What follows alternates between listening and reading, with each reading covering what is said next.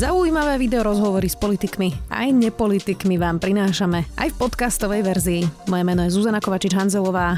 Vítajte pri relácii Rozhovory ZKH v audioverzii. Slovensku hrozí exodus sestier aj lekárov. Po tom, čo sa skončil núdzový stav, hrozí, že vyčerpaní zdravotníci odídu zo systému. Navyše za prvé 4 mesiace tohto roka odišlo do dôchodku viac sestier ako za celý rok 2018. Viac už s Ivetou Lazarovou, prezidentkou Slovenskej komory sestier a pôrodných asistentiek. Vítajte. Ďakujem veľmi pekne za pozvanie. Dobrý deň. Prečo teda sestry odchádzajú? Sú unavené? Mm, odchádzajú z rôznych dôvodov. O, samozrejme, treba brať do úvahy aj vekovú štruktúru sestier, čiže s tým, s tým odchodom sme mali rátať, vlastne pretože vieme štatisticky uviesť, aká je kategória sestier v rámci, v rámci desiatok rokov. Čiže, uh-huh. čiže každú dekádu nám odíde v podstate okolo 5000 sestier. Toto sme už e, avizovali v období od roku 2008 takmer.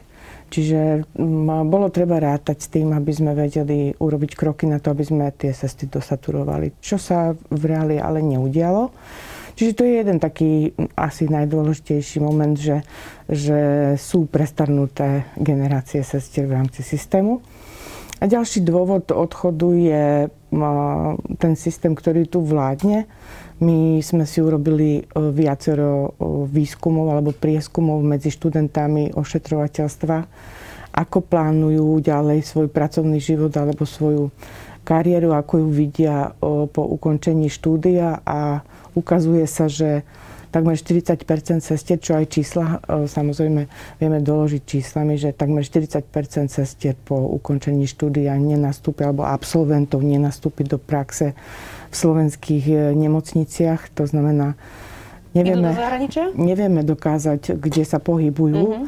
ale väčšinou z tých odpovedí nám vyplynulo, že buď plánujú ísť do zahraničia, alebo vôbec neplánujú pracovať v zdravotníctve po ukončení. Dobre, ale ja som hovorila tú štatistiku, že vlastne za prvé 4 mesiace tohto roka odišlo do, ses, e, do dôchodku viac cestier ako za celý rok 2018, tak tam asi budeme vedieť hľadať príčinu, že sú vyčerpané z covidu, alebo nie?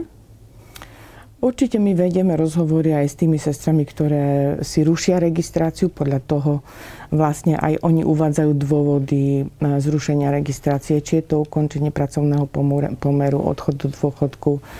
A, takže vieme vyselektovať tie skupiny, ktoré uh, nám ukazujú, že jednoducho tie dôchodky nie, možno za iných okolností, ak by bola priaznivejšia tá situácia, nie len v nemocniciach, ale celkovo v spoločnosti a samozrejme aj v súvislosti s pandémiou, tak za iných okolností by možno ešte sa rozhodli rok, dva vydržať v systéme a pracovať aj popri dôchodku, pretože uh, vidím alebo vieme dokázať, že, že tie dôchodky nie sú boh vie čo na základe tých e, zárobkov, ktoré, ktoré mali.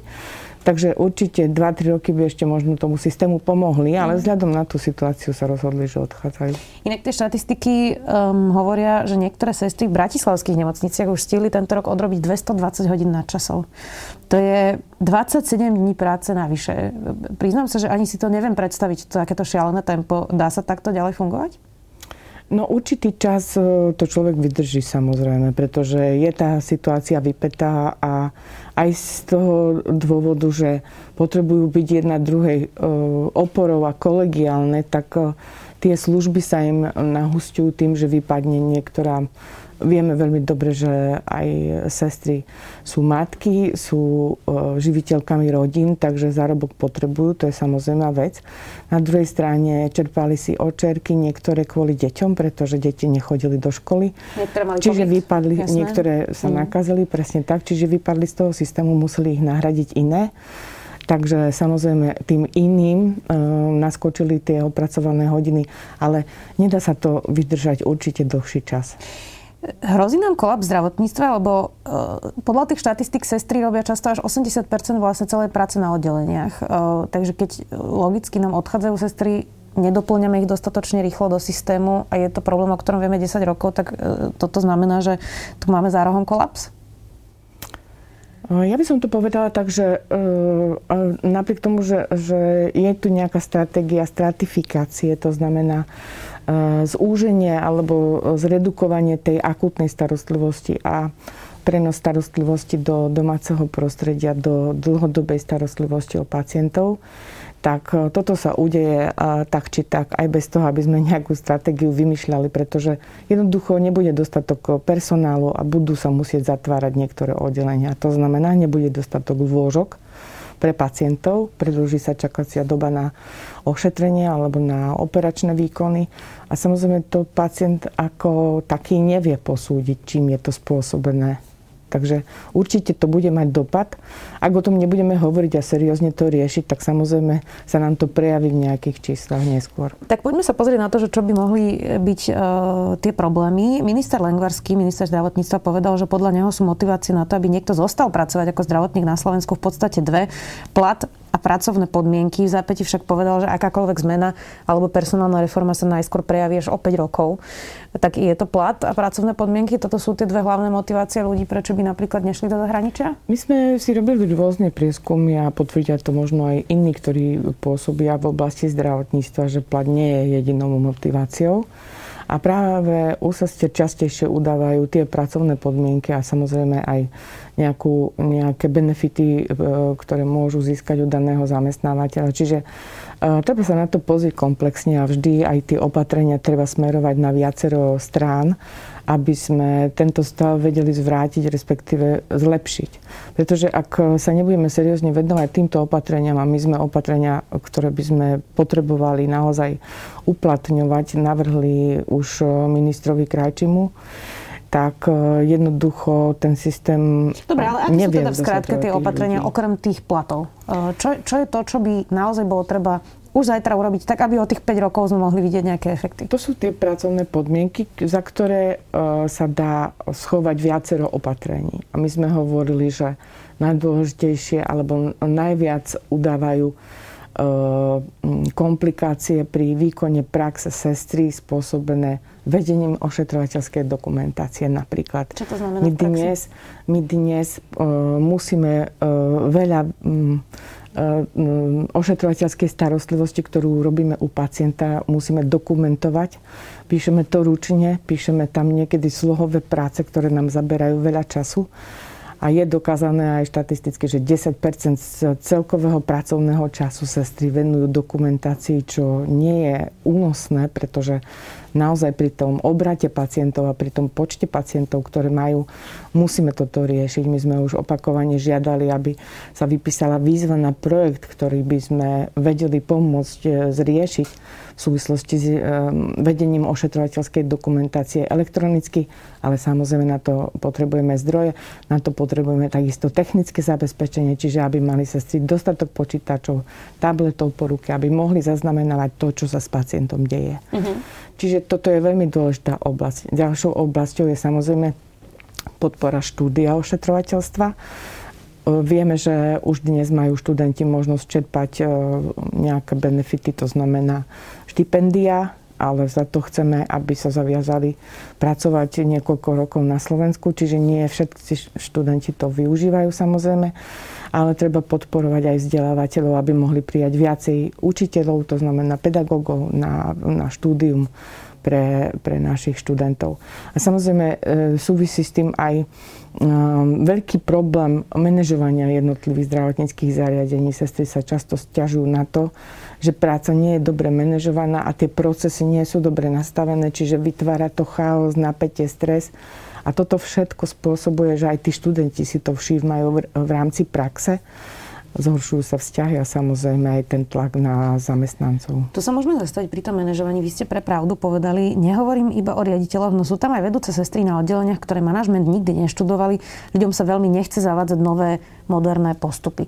Tak aby som to pretavila do praxe, čiže nám šefujú oddeleniam ľudia, ktorí jednak nevedia veľmi manažovať ľudí, tomu rozumiem, to je asi dlhodobý problém, ale teda čo to znamená, že sa im nechce zavádzať nové moderné postupy?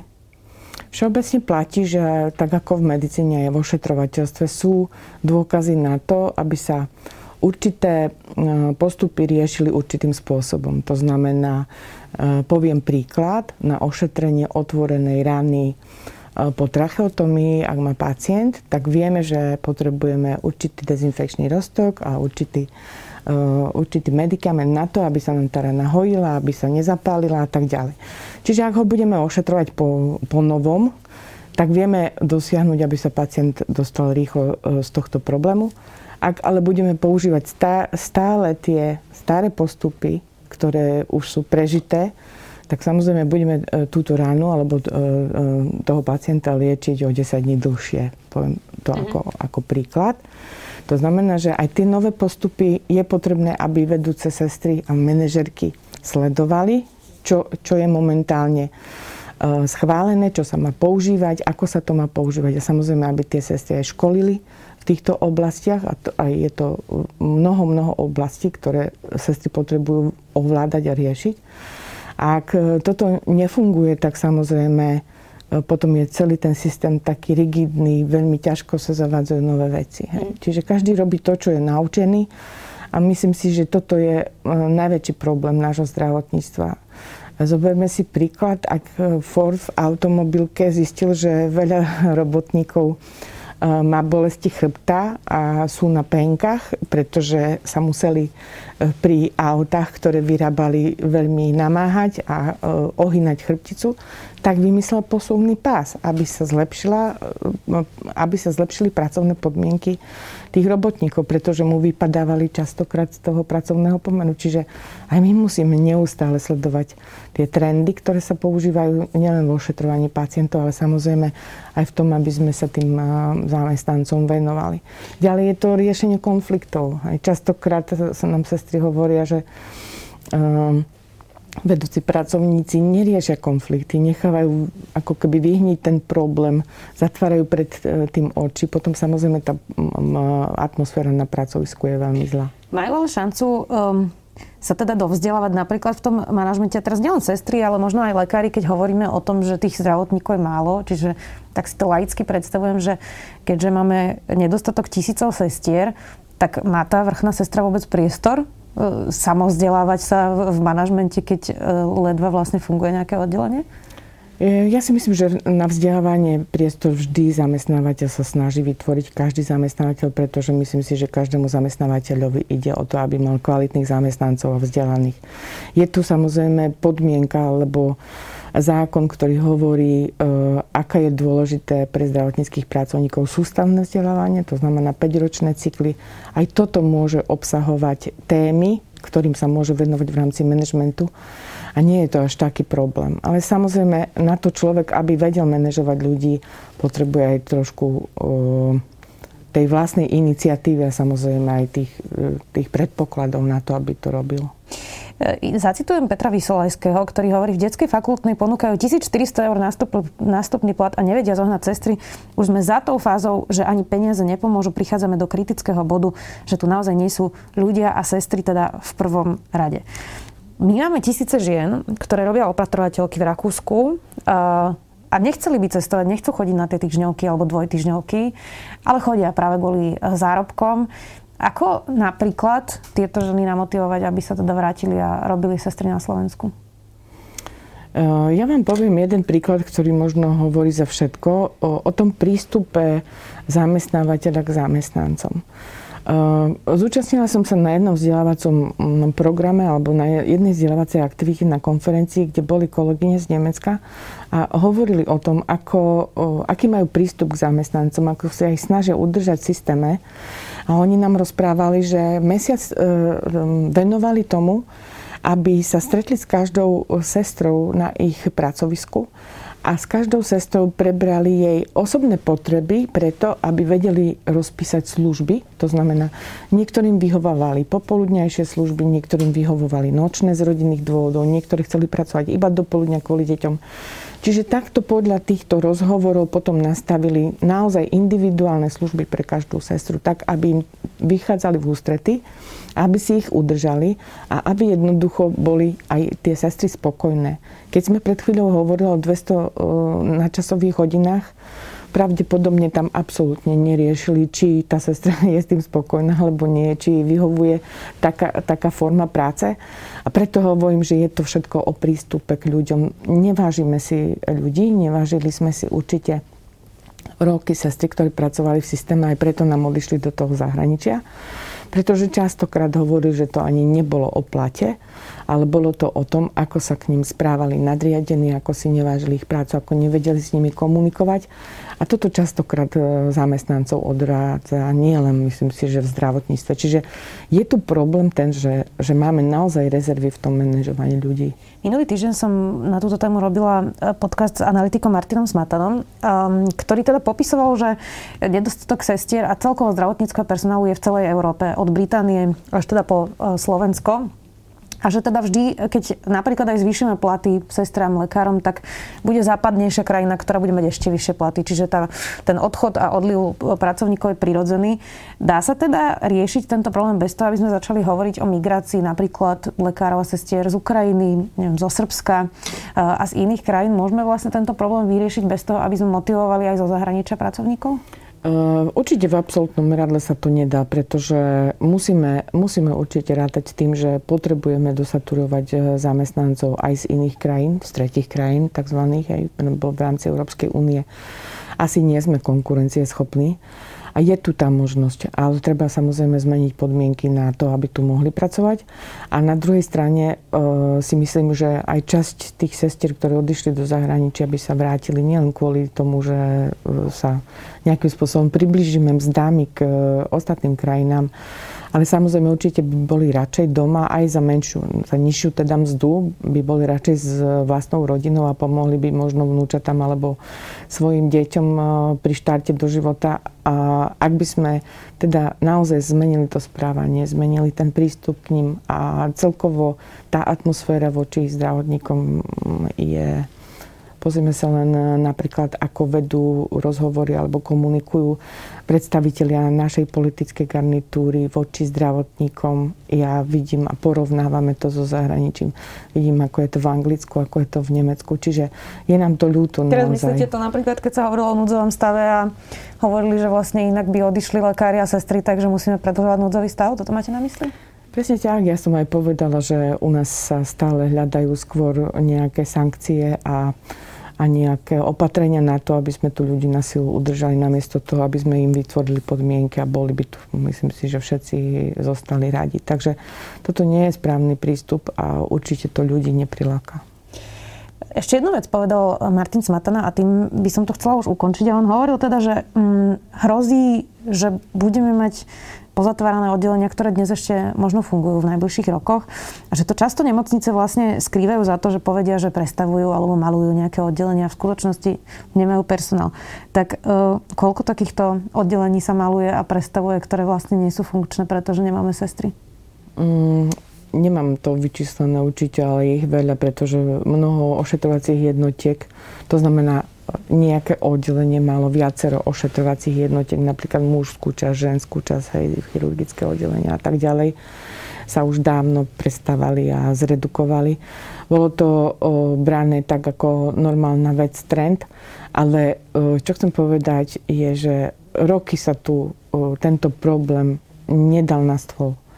Ja sa veľmi teším, že sa o tom hovorí, že konečne to došlo do toho štádia, že už to každý vie, že jednoducho tá situácia je zlá, lebo ak ten problém pomenujeme, tak verím, že sa nájde a bude sa hľadať aj riešenie.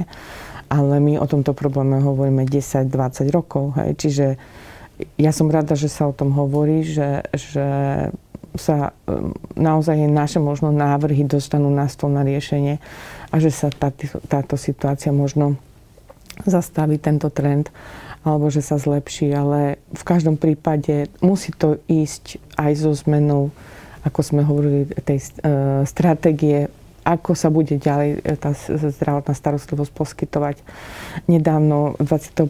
mája, bol uh, Svetový summit o zdravotníctve a naozaj aj ošetrovateľstvu, to znamená práci, ktorá vykoná, ktoré vykonávajú sestry, sa venoval veľký priestor, pretože ako ste spomínali, je to globálny problém, nedostatok pracovnej sily v ošetrovateľstve. A samozrejme, že my musíme e, v súhľade aj s tými trendmi, ktoré majú ostatné krajiny, nejakým spôsobom riešiť túto situáciu. Uvidíme, ako to bude riešiť aj minister zdravotníctva. Samozrejme, to budeme pozorne sledovať. Dnes to bola Iveta Lazarová, prezidentka Slovenskej komory sestier a porodných asistentiek. Ďakujem. Ďakujem veľmi pekne. Počúvali ste podcastovú verziu relácie Rozhovory ZKH. Už tradične nás nájdete na streamovacích službách, vo vašich domácich asistentoch, na Sme.sk, v sekcii Sme video a samozrejme aj na našom YouTube kanáli Denníka Sme. Ďakujeme. Milujeme vedu, špeciálne v týchto časoch, keď fakty a ich vedecké vysvetlenia sú také potrebné. Náš vedecko-popularizačný podcast Zoom je naplnený presne takýmito faktami. Každý týždeň prináša prehľad tých najzaujímavejších nových objavov zo sveta vedy. Vychádza každú stredu a vedecké novinky, ktoré pre vás pripravujú naši kolegovia z redakcie SME, pre vás čítam ja, teda Tomáš Prokopčák. Podcast Zoom nájdete nielen vo vysielaní Rádia FM, FM, ale aj vo všetkých podcastových aplikáciách na Spotify alebo všetky epizódy pekne za sebou na webe sme.sk lomka Zoom.